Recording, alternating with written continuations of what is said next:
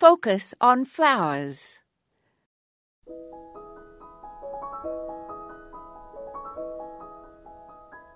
The cool fall weather causes plants that are new to your garden to transition more comfortably and get started on their root growth immediately you put them into the ground.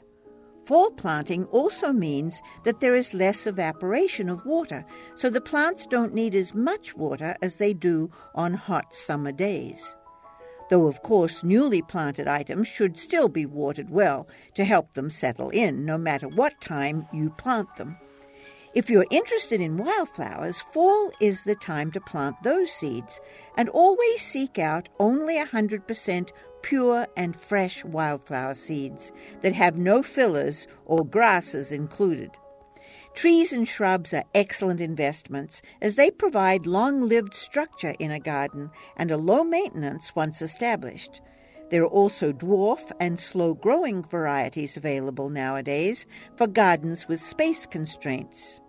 Shrubs can be planted in the fall to provide privacy and as windbreaks, as well as for their colorful blooms, berries, and foliage.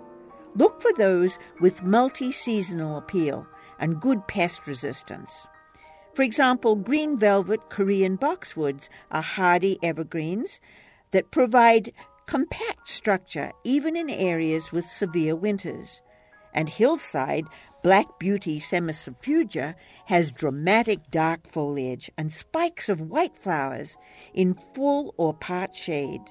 So those two shrubs are good possibilities for fall planting.